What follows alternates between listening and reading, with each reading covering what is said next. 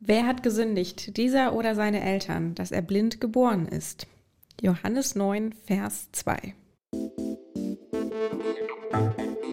Die neue Norm. Eine Sehbehinderung, zwei Rollstühle oder drei JournalistInnen. Juditha Smikowski, Jonas Karpa und Raul Krauthausen sprechen über Behinderung, Inklusion und Gesellschaft. Ein Podcast von Bayern 2. Herzlich willkommen zu Die Neue Norm, dem Podcast. Gerade ist das christliche Osterfest vorbei und wir haben uns gedacht, dass wir uns in dieser Folge mal darum kümmern, wie eigentlich die Beziehungen zwischen Religion und Behinderung sind. Sind Menschen mit Behinderung immer die, die geheilt werden sollen oder sind Menschen mit Behinderung die, die besonders gläubig sind, weil sie in der Religion eine Art Erlösung finden? Und ähm, darüber wollen wir heute sprechen mit äh, Judita Smikowski und Raul Krauthausen. Hallo. Hi. Mein Name ist Jonas Kaper und wir haben in Vorbereitung zu diesem Podcast auch nochmal mit zwei Personen gesprochen, die sich mit dem Thema, ich sag mal, noch noch besser auskennen, als wir drei es äh, schon tun. Und zwar mit äh, Julia Watts-Belser. Das ist eine Rabbinerin und äh, Professorin für jüdische Theologie und Disability Studies an der Georgetown University in Washington, D.C. Und wir haben mit Ramona Jelinek-Menke gesprochen. Sie ist Religionswissenschaftlerin an der Universität Marburg und sie hat ihre Dissertation zum Thema Religion und Disability, Behinderung und Befähigung in religiösen Kontexten geschrieben. Ich habe eben gerade so salopp gesagt, wir kennen uns sehr gut mit dem Thema aus. Wie steht ihr dem Glauben gegenüber? Also ich muss zugeben, dass ich zwar aus einem mehr oder weniger religiösen familiären Umfeld komme, wo meine Großeltern sehr gläubig waren, beziehungsweise sind, aber meine Eltern wiederum gar nicht. Und es gibt wohl die Geschichte bei mir in der Familie, als ich in Südamerika noch lebte mit meinen Eltern, irgendein Onkel väterlicherseits, der Mormonenpriester war, mich heimlich in der Abwesenheit meiner Eltern getauft hat. Ähm, okay. Weil er letztendlich sicherstellen wollte, dass ich nicht unreligiös sterbe. Und das fanden meine Eltern so übergriffig, dass sie relativ mhm. schnell entschieden haben, diese Familie auch erstmal geografisch äh, zu verlassen und dann nach Deutschland zu ziehen. Aus vielen anderen Gründen auch. Aber das fanden die eine sehr krasse Grenzüberschreitung. Hat man da eigentlich wenn du es gerade so erzählst, hat man da so ein Widerrufsrecht? Also kann man das irgendwie wieder wieder wegmachen? Also ich habe so den, Gedanken gerade, dass wenn man ja aus der Kirche austritt und dann ja wieder eintritt, muss man ja nicht die ganzen Rituale, glaube ich, ja nochmal machen. Also du musst ja nicht nochmal getauft werden, wenn du in, in die Kirche irgendwie eintrittst oder so. Aber kann man da ja, also ich glaube, mein Onkel damals hat jetzt kein Netflix-Abo abgeschlossen mit mir, sondern das war einfach eher so, dass der das für sich, glaube ich, haben wollte, dass ich auf jeden Fall getauft sterbe, weil er davon ausging, dass ich sterben werde. Und äh, ich glaube, er hat das jetzt nirgendwo schriftlich hinterlassen. Ich musste auch nie Kirchensteuer zahlen bis heute. Ich bin nirgends registriert, meine Eltern auch nicht. ähm, so, so. Und außerdem war es halt Südamerika. Also ich glaube, das ist jetzt, sagen wir mal, nur zwischen ihm und mir gewesen, wobei ich keinen Einfluss darauf hatte. Ich war ja ein Baby. Ich als Baby hatte sogar zwei Taufen. Was? Eine, eine Nottaufe gleich nach der Geburt vor äh, ein paar Operationen und danach nochmal so eine richtige feierliche. Aber was heißt Nottaufe? Das ist im Krankenhaus, wenn du danach Operationen hast und äh, eventuell stirbst, dass du halt als Christin stirbst. Okay, und die andere, die war dann freiwillig, wegen der Geschenke. Nee, da war ich ja auch noch ein Baby, aber die war so festlicher und Ach nicht so. mehr so in der Not, sondern dann nochmal richtig familienfest. Aber es ist dann wie so eine doppelte Impfung? Immun gegen all die SünderInnen dieser Welt, genau. ja, also äh, katholisch bin ich auch. Du bist geboostert äh, quasi. Genau, ich bin komplett, ich habe das volle Programm durch. Also, Mit Kommunion und Firmung und genau, dem ganzen Bohai. Oh, Genau, also vierfach geboostert katholisch. Katholischer geht es nicht. Genau, das ist meine Geschichte. Und bei dir, Jonas? Ja, es ist bei mir genauso. Ich bin zwar nicht notgetauft, aber, sag ich mal, normal getauft.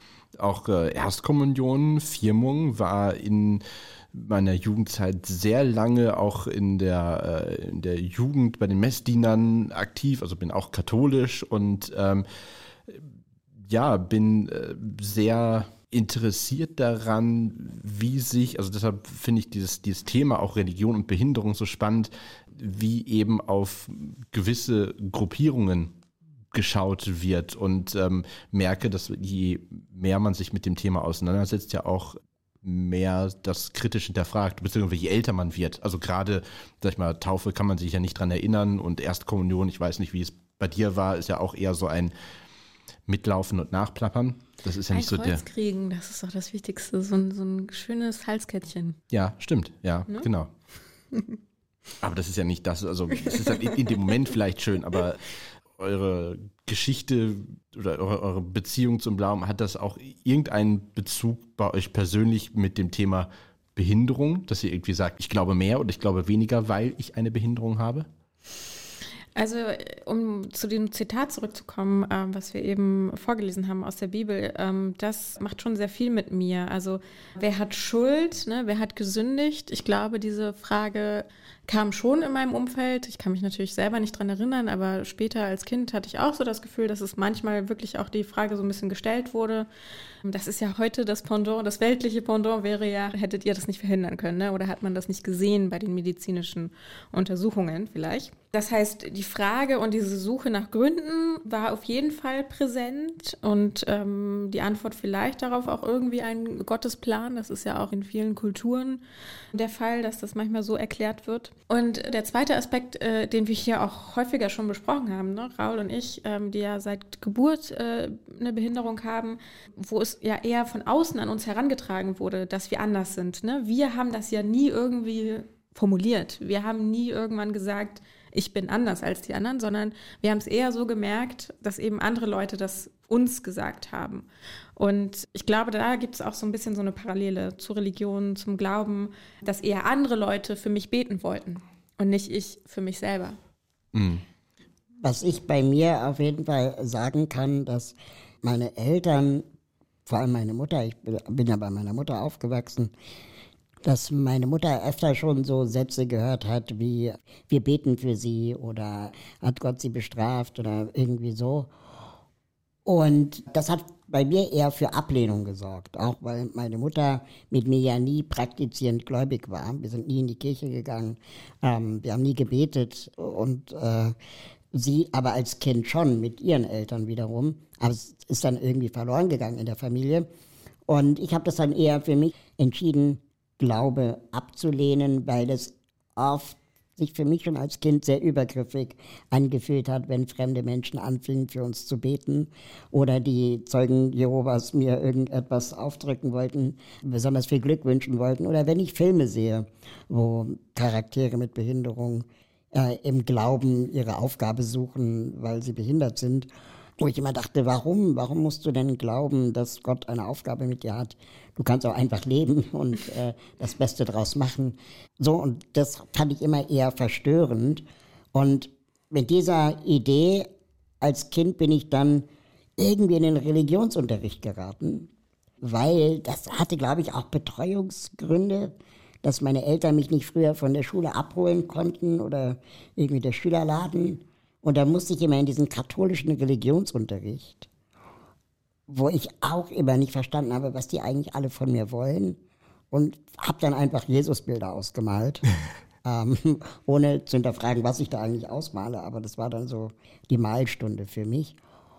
Und ähm, dann hatten wir eine ganz tolle Religionslehrerin, ein paar Jahre lang, wo wir aber eher so ähm, religionsübergreifend, also alle Religionen irgendwie mal thematisiert haben, aber eben alles in der Grundschule. Und danach hatte ich die Wahl, da nicht mehr hinzugehen. Und dann hatte ich halt früher Schulschluss. Das ist so die letzte Verbindung. Und wenn ich dann Patenonkel bin zum Beispiel, wo ich ja auch manchmal eingeladen werde, dann wähle ich immer irgendwelche Patensprüche, die nicht religiös sind, aber trotzdem schön.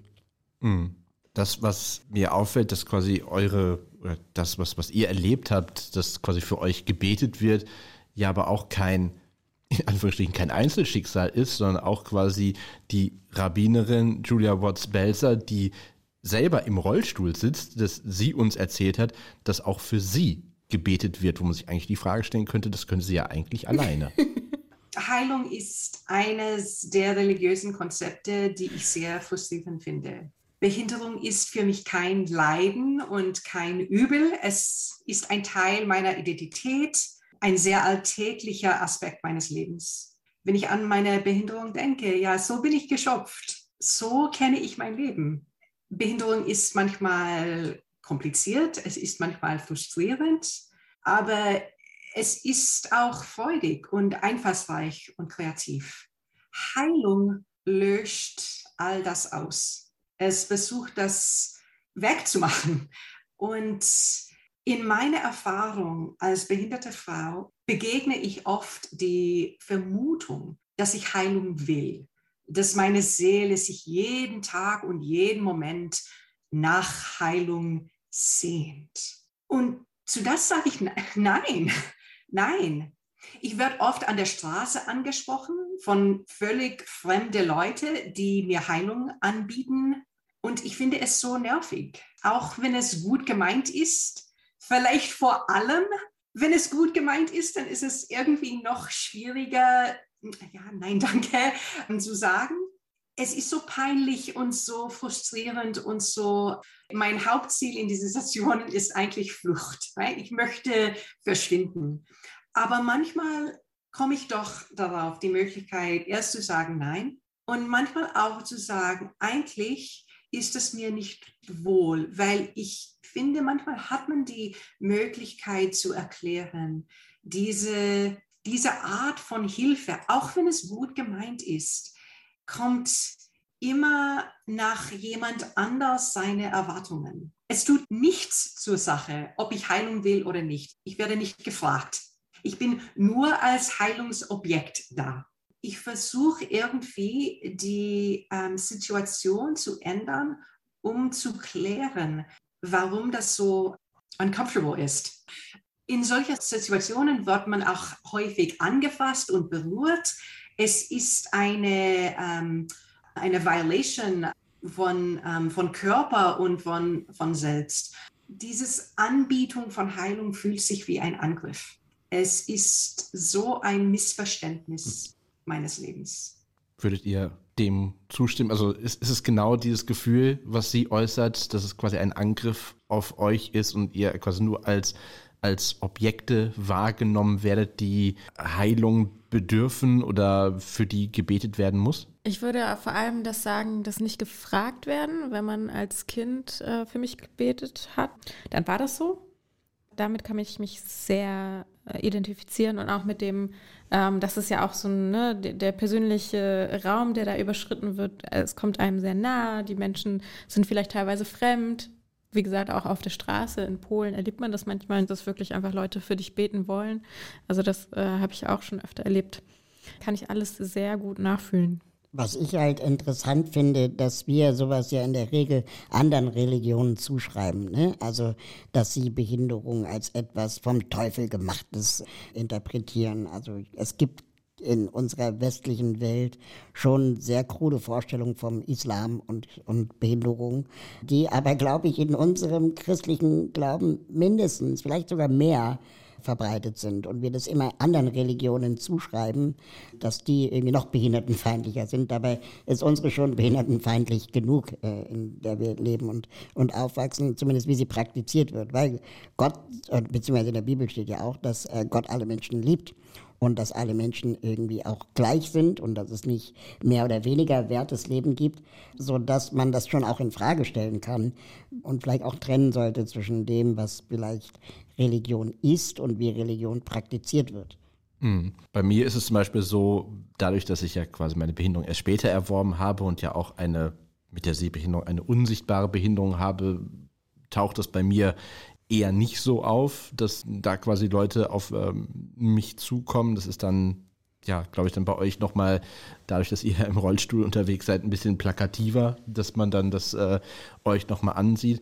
Aber Raul, was du gerade gesagt hast, das, was ja in der, in der Bibel steht, äh, sag ich mal jetzt als, als Grundlage von unseren christlichen Religionen und darauf legen wir ja gerade jetzt in diesem Podcast auch so ein bisschen den Fokus, weil wir da eben auch ja, ich weiß nicht, Expertin in eigener Sache ist vielleicht ein bisschen zu hoch gegriffen, aber quasi selber von ja, betroffen ist auch vielleicht das falsche Wort, aber genau, das ist quasi unsere Religion in diesem Sinne ist. Und ich habe ähm, die Religionswissenschaftlerin Ramona Jelinek-Menke mal gefragt, was denn eigentlich so in der Bibel wieder quasi Behinderung auftaucht, weil das Wort Behinderung an sich ist nämlich in der Bibel gar nicht niedergeschrieben, aber so ein bisschen merkt man schon, dass es irgendwie drin vorkommt. Im Alten Testament zum Beispiel gibt es äh, Moses, der ja eine sehr wichtige Rolle einnimmt und auch eine Führungsposition innehat. Von ihm heißt es, dass er eben eine Sprachbehinderung hatte. Und wenn wir ins Neue Testament gucken, was ja für die christlichen Kirchen ganz wichtig ist und in dem Jesus vorkommt, also die Jesus-Geschichten, da sind behinderte Menschen halt die, die geheilt werden sollen oder auch werden von Jesus. Und Jesus selbst zum Beispiel wird auch von manchen Theologinnen und Theologen als behinderter Mensch gedeutet durch an, wegen seiner Stigmata, also der Verwundung, die er am Kreuz erlitten hat oder weil er ja auch Folter, kann man sagen, erfahren hat vor der Kreuzigung. Und so ist es dann so, dass es zu einem integralen Bestandteil des Christentums geworden ist, sich mit Verwundung oder Beeinträchtigung und auch mit sozialer Ausgrenzung zu beschäftigen. Das ist zu einem Leitthema äh, geworden des Christentums, weil das in der Bibel sozusagen schon so angelegt ist. Und da gab es dann erstmal in der Geschichte dieses Thema der Zuwendung zu Menschen, die man als verwundet, beeinträchtigt oder ausgeschlossen empfunden hat und dass man selbst helfen äh, möchte. Also entweder selber leidet oder sich mit denen, die vermeintlich leiden, dass man sich um die kümmert, weil man dann durch diese Menschen und auch durch diesen Akt des Helfens Gott näher sein kann oder eben dem Vorbild von Jesus nachkommt. Finde ich irgendwie eine sehr spannenden Ansatz zu sagen, okay, Jesus ist einer von uns. Er hat, er hat auch eine Behinderung. Das ist ja, also wir kommen drin vor in dem Sinne, wenn man es so deutet. Aber man erkennt auch, wo es herkommt mit dem Thema Heilung. Wenn Leute auf der Straße euch ansprechen und für euch gebetet wird, wo, ähm, sag ich mal, die Grundlage ist, wie, weil es gibt einfach diese, diese vielen Heilungsgeschichten, also wie anfangs gesagt, die Begriffe Behinderung oder behindert sein tauchen so als Wörter nicht in der Bibel oder kommen in der Bibel quasi nicht vor, aber es wird ja schon häufig von Lahmen, von Krüppeln, von blinden Menschen gesprochen, die dann eben in, in den Jesus-Geschichten quasi geheilt werden und dann wieder sehen, wieder gehen, wieder sprechen können und es sie sehr, sehr dankbar dann eben auch sind. Ich kann das auch verstehen, dass, ähm, oder diese, diese Geschichte von anderen vermeintlich schwächeren, ärmeren Menschen zu helfen, also für sie zu beten, äh, dass es einem was gibt. Ne? Also kann man das vielleicht irgendwie mit, mit Barmherzigkeit und mit Spenden vielleicht ver vergleichen? Also ne, dieses etwas für andere tun und sich dann besser fühlen, das kann ich total nachvollziehen. Und ich nehme das auch Christinnen total ab, dass sie so sehr an Gott glauben, dass es für sie eine Freude ist, wenn sie sozusagen sehen, dass Gott ähm, auch heilt ne? dass etwas verbessert wird. Aber da muss man ja wieder ansetzen, ne? dass, dass sozusagen dieser Grundgedanke ist, man muss für jemanden beten, der eine Behinderung hat. Und der ist eben äh, in meiner Sicht auch schon falsch. Ne? Also Raul hat es ja auch schon angesprochen, eigentlich die Vielfalt der Kinder Gottes ist ja eigentlich so, dass, äh, dass wir da alle mitgemeint sind und so wie wir sind. Also das heißt, wir müssen nicht verändert werden eigentlich. Ich frage mich halt auch, ob man diese diese Annahme, dass das geheilt werden soll und, und dass Lahme wieder gehend gemacht werden sollen und Blinde wieder sehend und, und, und Krüppel wieder nicht Krüppel. Das sind ja auch Vorstellungen von Körpern, die nicht der Norm entsprechen und die Menschen wieder der Norm entsprochen werden sollen. Und ich, ich frage mich, ob darin vielleicht auch die unterschiedliche Wertschätzung von Männern und Frauen zu finden ist, die wir in der, in der Kirche zumindest erleben, dass Frauen nicht Pastoren werden dürfen zum Beispiel, weil Frauen eben nicht Normmänner sind. Und also ob das nicht man ähnlich auch verorten kann.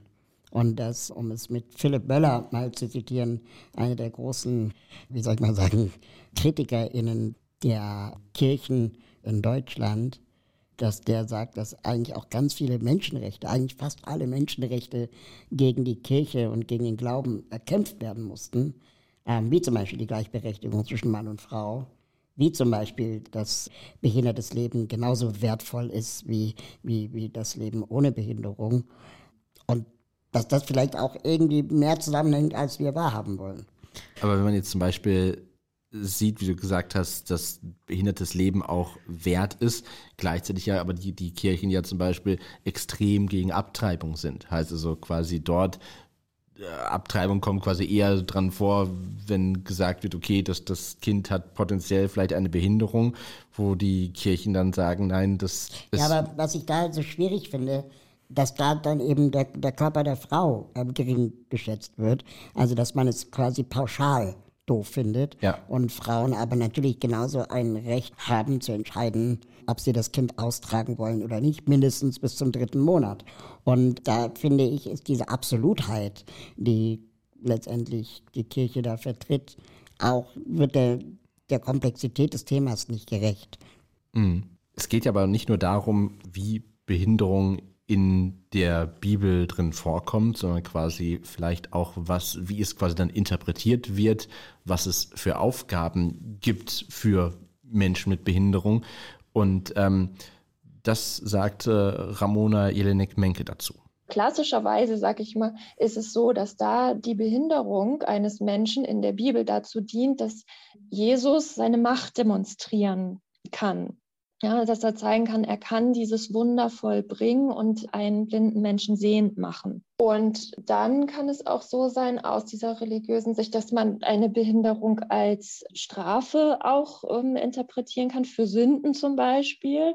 Das ist aber, wenn ich das mal so salopp sagen darf, ein bisschen aus der Mode gekommen, dass man das als Sünde interpretieren möchte, sondern, also das ist mir so begegnet in meiner Arbeit, also in den Interviews, die ich geführt habe, dass man sagt, eine Behinderung ist schon da, um ja, die Macht Gottes zu demonstrieren, dass man merkt, das ist nicht einfach so. Menschen sind nicht einfach standardmäßig so und so, sondern Gott ist mächtig und macht die Menschen so. Und das wird den Menschen bewusst, indem Menschen nicht immer gleich sind dann wird Behinderung auch als Schicksal oder als etwas Negatives, als etwas Defizitäres schon betrachtet. Und das zeigt dann nicht behinderten Menschen, dass sie dankbar dafür sein können, dass sie keine Behinderung haben. Also es ruft ihnen die Behinderung als Zeichen Gottes, ruft den nicht behinderten Menschen in Erinnerung, dass es nicht selbstverständlich ist, dass sie sind, wie sie sind.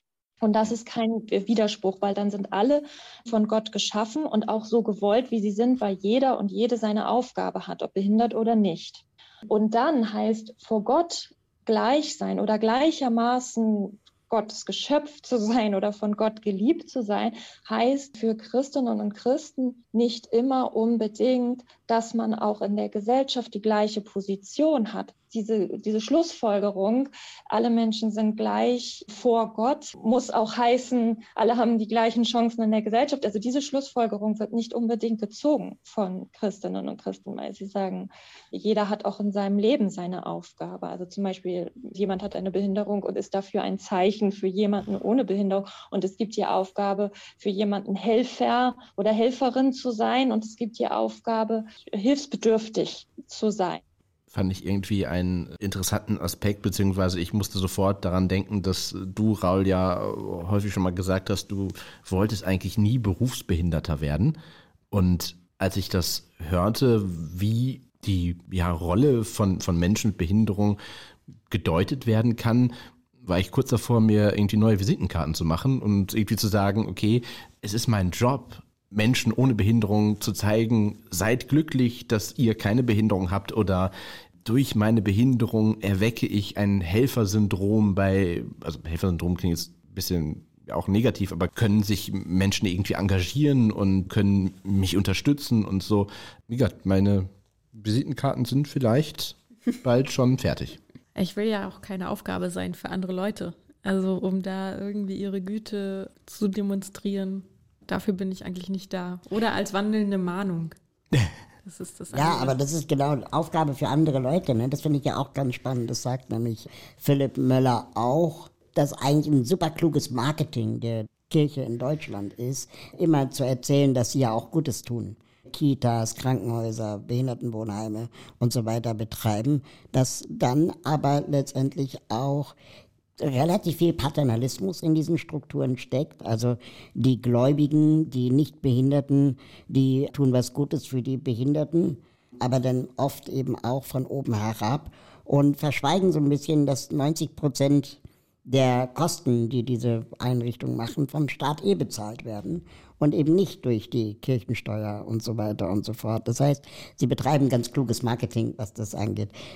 Man kann solche Einrichtungen, Kindergärten und so weiter, auch inklusiv denken, auch nicht gläubig denken, weltlich denken und ist jetzt auch kein Dauerabo von katholischer oder evangelischer Einrichtung. Ja, aber Raul, du sprichst die Einrichtung ja quasi an und die kirchlichen Einrichtungen sind, so wie es mir die Religionswissenschaftlerin Ramona Jelinek-Menke gesagt hat, die wurden im 19. Jahrhundert so ein bisschen auch dahin gedrängt, dass man gesagt hat, okay, wir haben hier eine Gruppierung von Menschen oder von Hilfsbedürftigen, um die man sich irgendwie nicht kümmern wollte. Wer kann das übernehmen? Okay, dann sollen es ja die kirchlichen Einrichtungen machen. Und du hast eben die Frage nach der Inklusion gestellt äh, bei solchen Einrichtungen und das ist eben grundsätzlich die Frage, was versteht man unter Inklusion? Und äh, das sagte Ramona Jelinek-Menke dazu. Also manche erkennen äh, Inklusion, wie gesagt, an als auch Menschenrecht und ähm, sind da sicherlich auch auf einer Linie, würde ich jetzt sagen, mit den Inklusionsaktivistinnen oder Behindertenrechtsaktivistinnen. Aber manche verstehen unter Inklusion auch das Zusammensein von behinderten und nicht behinderten Menschen und gehen dann davon aus, dass das in diesen Einrichtungen am besten möglich ist, weil sie nicht glauben oder davon nicht überzeugt sind, dass es außerhalb der Einrichtungen in dieser Gesellschaft möglich ist und sagen, es braucht diese Einrichtung oder dass es diese Einrichtung braucht, um die behinderte Menschen entsprechende Bildung zukommen zu lassen, weil sie dann nicht von inklusiver, dem Gelingen von inklusiver Bildung überzeugt sind. Und mein Eindruck ist, dass man auf den Leitungsebenen schon noch davon überzeugt ist und das auch als ideal ausgibt. Aber umso weiter es geht in Richtung Pflege und Betreuung und Assistenz, dass man da nicht mehr so überzeugt ist von Inklusion. Und dann gibt es natürlich auch das, dass es geht um Deutungshoheit. Und wenn man Deutungshoheit inne hat, geht es auch darum, wer bestimmt darüber, wie mit wem umgegangen wird. Und dann haben die Kirchen, die kirchlichen Sozialverbände, so wie Diakonie und Caritas, vielleicht schon zumindest das Interesse, Inklusion so zu gestalten, dass sie nicht ohne sie funktioniert. Bringt es, glaube ich, von dem auf den Punkt, was wir ja so ein bisschen auch in den anderen Bereichen, die wir schon mal besprochen haben, festgestellt haben. Also, dass ähm, viele Bereiche, sei es quasi Wohneinrichtungen, sei es Werkstätten von, von, von kirchlichen Trägern geführt werden und dass dort natürlich irgendwie so eine Art ähm, ja auch Geschäftsmodell darin entsteht und da vielleicht auch eben kein großes irgendwie Interesse besteht, das irgendwie zu verändern. Ja, und wenn man das in Frage stellt, dann sehr häufig auf Leute trifft, die sich persönlich angegriffen fühlen. Dabei ist es in der Regel, wenn die Behindertenrechtsbewegung diese Strukturen kritisiert, ja keine persönliche Kritik, sondern eher eine strukturelle Kritik von Machtverhältnissen. Also wir sehen das, wie gesagt, ich habe es mit den Geschlechtern versucht zu vergleichen, dass ja auch Männer definieren, wie weit Frauen in der Kirche gehen dürfen und äh, das ist ja auch nicht besonders demokratisch legitimiert, alles da oben. Das andere ist aber auch die Begeisterung, finde ich, von religiösen Menschen. Jetzt in meinem Fall, dass ich mit äh, Julia Watts-Belzer eben gesprochen habe und ich wirklich auch nachempfinden konnte, wie sie einmal erzählt hat in der Bibel, ähm, dass eben behinderte Menschen doch auch vorkommen. Ne? Sie kommen ja auch vor, meistens im negativen Sinne oder meistens in diesem Heilungssinne. Aber ähm, sie hat mir noch von einer anderen Stelle aus der Bibel erzählt. Siehe, ich bringe sie heim aus dem Nordland und sammle sie von den Enden der Erde, unter ihnen Blinde und Lahme, Schwangere und Wöchnerinnen, als große Gemeinde kehren sie hierher zurück. Das ist aus Jeremia 31. Eines, das mir da so wichtig ist, ist erst, dass es einen Platz für Behinderung gibt in dieser Zukunft. Ja, wir sind dabei, Wir sind da, genau so, wie wir jetzt sind. Heilung ist eigentlich nicht im Thema. Das Zweite, das mir so wichtig ist, ist das Verständnis, dass das Problem eigentlich nicht mit Behinderung ist, sondern die Normen der Welt, die uns nicht angepasst sind. Wenn ich diesen Text lese als Rollstuhlfahrerin, wenn ich an diesen geraden Weg denke, ja, dann denke ich, ach, jetzt liegt für mich Gott endlich eine Rampe aus. Und diesen Perspektivwechsel, das ist mir so wichtig, weil mit so einem Text hat man dann die Möglichkeit zu sagen, es ist eine religiöse Verpflichtung, um eine bessere Welt zu arbeiten, um Barrierenfreiheit zu kämpfen. In Judentum sprechen wir oft von Verpflichtung. Man hat eine Verpflichtung für Sozialgerechtigkeit. Und das finde ich so wichtig. Also hier auch wieder so, so, eine ganz weltliche Sicht. Aus dieser Bibel heraus zu sagen, wir werden doch irgendwie mitgemeint und wir haben daraus irgendwie, oder gläubige Menschen haben daraus eine Verpflichtung eben, ja, soziale Gerechtigkeit unter allen äh, Menschen herzustellen. Um weltlich auch zu bleiben, es gibt ja immer dieses wörtliche Bild auch, ne, vom, vom Ebenbild Gottes oder von Gottes Kindern, dass sie alle einzigartig sind und ähm, dass äh, Gott sie alle gleichermaßen liebt. Das heißt, es ist eigentlich eine Vielfalt da, aber es werden auch alle gleich behandelt.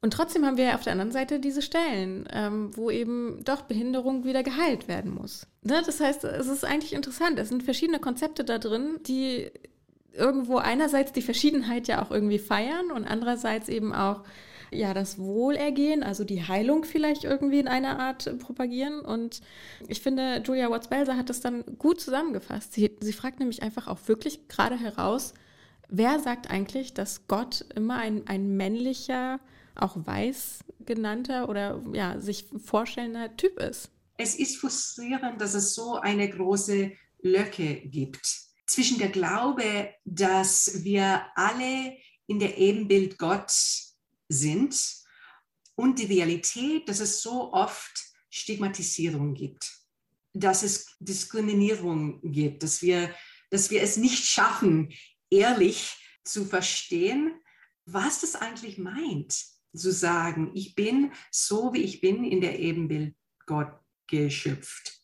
Ich finde, es ist immer wichtig, dass wir über Macht denken, dass wir verstehen, es ist nicht genug, nur mit dieser Idee, ah, wir sind alle Kinder von Gott zu gehen. Wir müssen tiefer gehen und ehrlich verstehen, wie Sozialungerechtigkeit in unser Denken, in unser Glaube und in unser Kenntnis. Es geht so tief. Und meiner Meinung nach ist es eine äh, Verpflichtung, das zu arbeiten und anders zu verstehen. Wir müssen tiefer gehen und nicht nur mit ähm, Plattituden oder mit schönen Versen arbeiten. Wir müssen wirklich arbeiten und uns selber fragen, warum ist es, dass ich meine, dieser Körper ist gut und dieser nicht so gut? Dieser Person ist ähnlicher wie Gott, dieser nicht so. Wenn wir über Gott denken, das wird oft ein ähm, unser Normen. Wir nehmen unsere Normen, unsere körperliche, weltliche Normen und we project them. Wir stellen sie vor, als ob sie auch eine himmlische Sache sind. Und das ist nicht richtig. Hat Gott eine Behinderung? Ob Gott behindert ist, kann ich dir nicht beantworten. Aber ich finde es unglaublich interessant und je mehr ich jetzt auch darüber nachdenke durch diesen Podcast, dass es vielleicht auch einfach vor allem darum gehen sollte, dass wir alle, wie ja bereits gesagt wurde, tiefer blicken sollten als diese Plattitüden, die auch ich hier vielleicht im Podcast gerade geäußert habe, sowas wie Gott liebt uns doch alle und so weiter. Und wir einfach mal fragen sollen, warum ist das für uns alle als Menschheit so ein Ding, zu unterscheiden zwischen Norm und Nicht-Norm, zwischen behindert und nicht behindert, Mann und Frau. Ist das einfach auch die Aufgabe der Bibel, dass wir immer mal wieder über solche Machtverhältnisse reflektieren? Genau, und diese Machtverhältnisse, die es halt eben gibt, dass man die hinterfragt und eben nicht in diese Gruppierung, wie du gerade eben gesagt hast, unterscheidet und vielleicht auch, so wie es die Religionswissenschaftlerin Ramona Jelinek-Menke gesagt hat, so ein bisschen auch einfach so, so ein Schubladendenken, glaube ich, auch in der Art und Weise entsteht, dass man Gruppierungen schafft, um die man sich dann ja kümmern kann. Also wenn ich das provokant formulieren wollen würde, dann könnte ich sagen, dass die christlichen Einrichtungen schon daran beteiligt sind, die Gruppe zu schaffen, um die sie sich ihrem Selbstverständnis nach kümmern wollen und dafür auch sozial anerkannt werden. Und was ich beobachte, ist, dass man sich da eben auch zunehmend auf diese Gruppe fokussiert, die sich vermeintlich nicht selbst äußern kann, also in den Theologien zum Beispiel oder in so, so kirchlichen sozialverbandlichen Publikationen, also bis zum Jahr 2000 bis 2008, also den, man sieht es schon, dass da mit dem Inkrafttreten der UNBRK, der UN-Behindertenrechtskonvention, ähm, ein Wandel stattfindet. Also bis dahin war auch das Thema Körperbehinderung ein Thema und zunehmend ist es die sogenannte geistige Behinderung und die schwerste Behinderung, weil man meint, dass diese Menschen sich nicht äh, selbst äußern können und das müssten die Kirchen tun oder die christliche AkteurInnen tun. Und da wird dann nicht daran geglaubt, dass diese Gruppe sich selbst äußern könnte, dass da Selbstbestimmung eine Illusion ist, dass Inklusion dann auch schädlich ist, weil diese Gruppe von Menschen dann eben wieder weiter nur ins Abseits gedrängt wird, also weil sie nicht mithalten können. Also solche Stereotype kommen da dann zum Tragen und sagen, da braucht es dann die, ja auch die christlich geprägte Fürsprache für diese Gruppen. Also diese Fokussierung ähm, stelle ich fest auf diese Gruppe und ich würde es darauf zurückführen, dass es eben damit zu tun hat, dass aus dieser Gruppe aus verschiedenen Gründen am wenigsten Widerspruch im Moment ähm, noch kommt und dass die christlichen Akteurinnen oder kirchlichen Akteurinnen damit dann noch ihre eigene Notwendigkeit, ihre Wichtigkeit in der Gesellschaft untermauern können. Das finde ich super interessant weil wenn man sich jetzt quasi auf die Gruppe zurückzieht, die nicht für sich selber sprechen kann, also schwerst mehrfach behinderte Menschen oder geistig behinderte Menschen, dann sind ja die Menschen, die für sich sprechen, trotzdem immer noch ohne Behinderung. Aber die weltliche Antwort könnte auch sein, vielleicht sollten wir Menschen mit anderen Behinderungen, die sehr wohl für sich sprechen können, aber vielleicht ähnliche Diskriminierungs- und Ausschlusserfahrungen gemacht haben, vielleicht sind sie die besseren Fürsprecherinnen für jene, die nicht für sich selber sprechen können. Also wenn ich das Down-Syndrom habe oder eine schwere geistige Behinderung habe und 18 bin, dann habe ich genauso das Recht darauf, mich von meinen Eltern loszusagen, auch wenn ich vielleicht nicht für mich selber sprechen kann, wie jeder andere Mensch ohne Behinderung auch. Und wir müssen nur dafür sorgen, dass es Strukturen gibt, die das quasi ermöglichen. Also Verbündete auch schaffen. Verbündete schaffen. Und ich nehme mal an, dass jemand mit einer ähnlichen Diskriminierungserfahrung eher davor schützen kann, dass wieder Paternalismus stattfindet, also über jemanden gesprochen wird, als jemand, der gar keine Diskriminierungserfahrung hat, der dann keine Behinderung hat und eben im kirchlichen Kontext sich für behinderte Menschen, die sich nicht wehren können, einsetzt.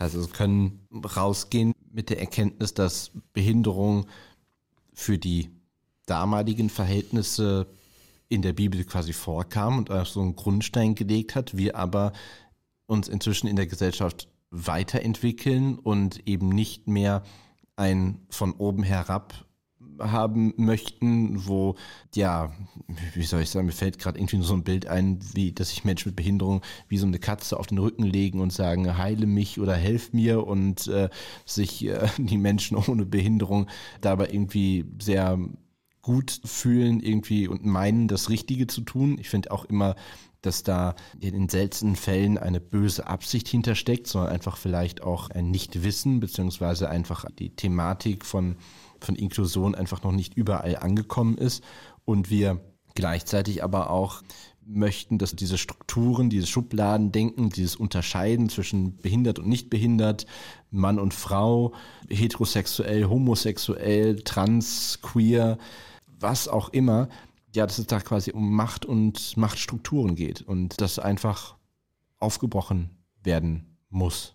Wobei man natürlich zur Ehrenrettung der Menschen, die sich in der Kirche engagieren, auch sagen muss, dass man das nicht pauschal sagen kann. Also Genau. es meint ja nicht das Personal, ja, sondern wirklich eher die Strukturen, die das eventuell begünstigen. Und dass es sehr wohl großartige Menschen in kirchlichen Einrichtungen gibt, ob sie selber gläubig sind oder nicht, die großartige Arbeit im inklusiven Sinne machen, nur eben die Strukturen sie vielleicht auch oft davon abhalten und oder das vielleicht sogar unterstützen wollen, aber eben dann noch zur Minderheit dieser Einrichtung gehören. Deshalb finden wir es spannend, mal von euch zu wissen, wenn ihr eine Behinderung habt. Wie steht ihr zum Thema Glauben? Hat der euch beeinflusst? Hat die Behinderung euren Glauben beeinflusst? Einfach mal den Gedanken weiterzuspinnen. Ja, welche Behinderung hat Gott für euch? Ist es quasi eine, eine Person, die vollkommen ist und vom Normdenken irgendwie geprägt ist? Oder ist es vielleicht auch einfach ein Abbild von euch selbst. Schreibt es uns gerne auf unseren Social Media Kanälen bei Twitter, Instagram oder auch bei Facebook oder schreibt es einfach eine Mail an podcast.dieneuenorm.de oder die neue Norm at bayern2.de. Und wir freuen uns, wenn ihr dann auch beim nächsten Mal wieder mit dabei seid. Bis dahin. Tschüss. Tschüss. Tschüss.